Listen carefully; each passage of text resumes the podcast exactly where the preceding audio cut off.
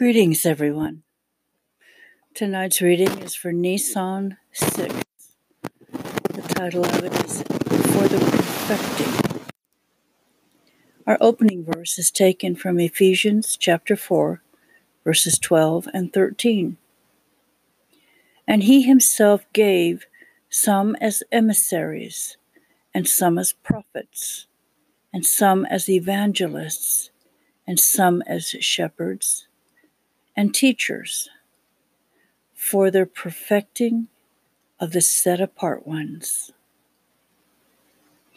It is not my purpose in this essay to examine and define what each one of the fivefold ministries are.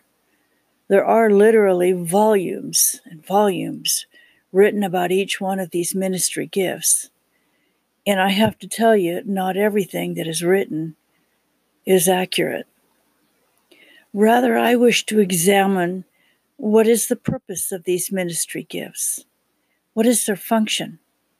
What are they to accomplish? What is their reason for being part of the body of Messiah? And contrary to what many have been taught, these giftings are not for the purpose of self exaltation.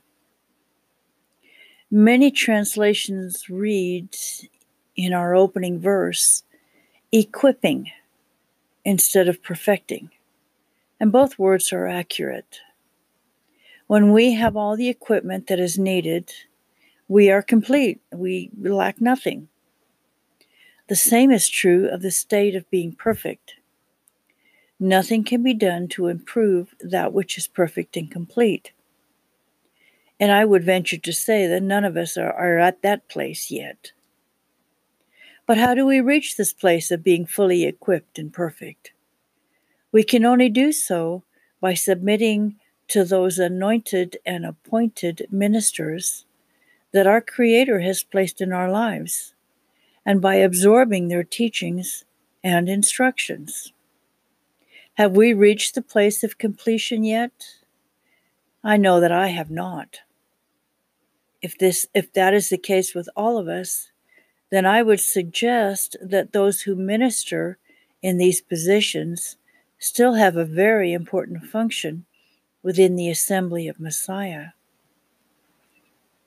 Or perhaps we have reached the place where we feel that we no longer need a certain teacher or minister. A phrase that has always been popular is the one where the Ruach is my teacher. I have no need for any other. Ah, but one of the lessons to be learned here is how to live in a covenant community, submitting one to another. And this is a lesson that can never be walked out in a Lone Ranger setting. As we approach this time of Passover and unleavened bread, it may be an ideal occasion to examine the relationships we have with those who are in leadership. Are we learning and gleaning all that they have to offer? Or are we letting it go in one ear and out the other? Are we truly striving for perfection with what we are learning? Or are we so callous as to believe we have already arrived? Are we studying to show ourselves approved? Or are we finding fault with everything that is being presented to us? Our closing verse is from Colossians chapter 4 and verse 12.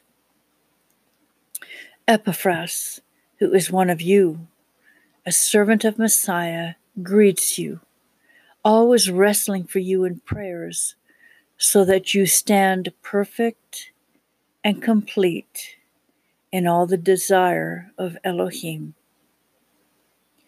Be blessed, y'all.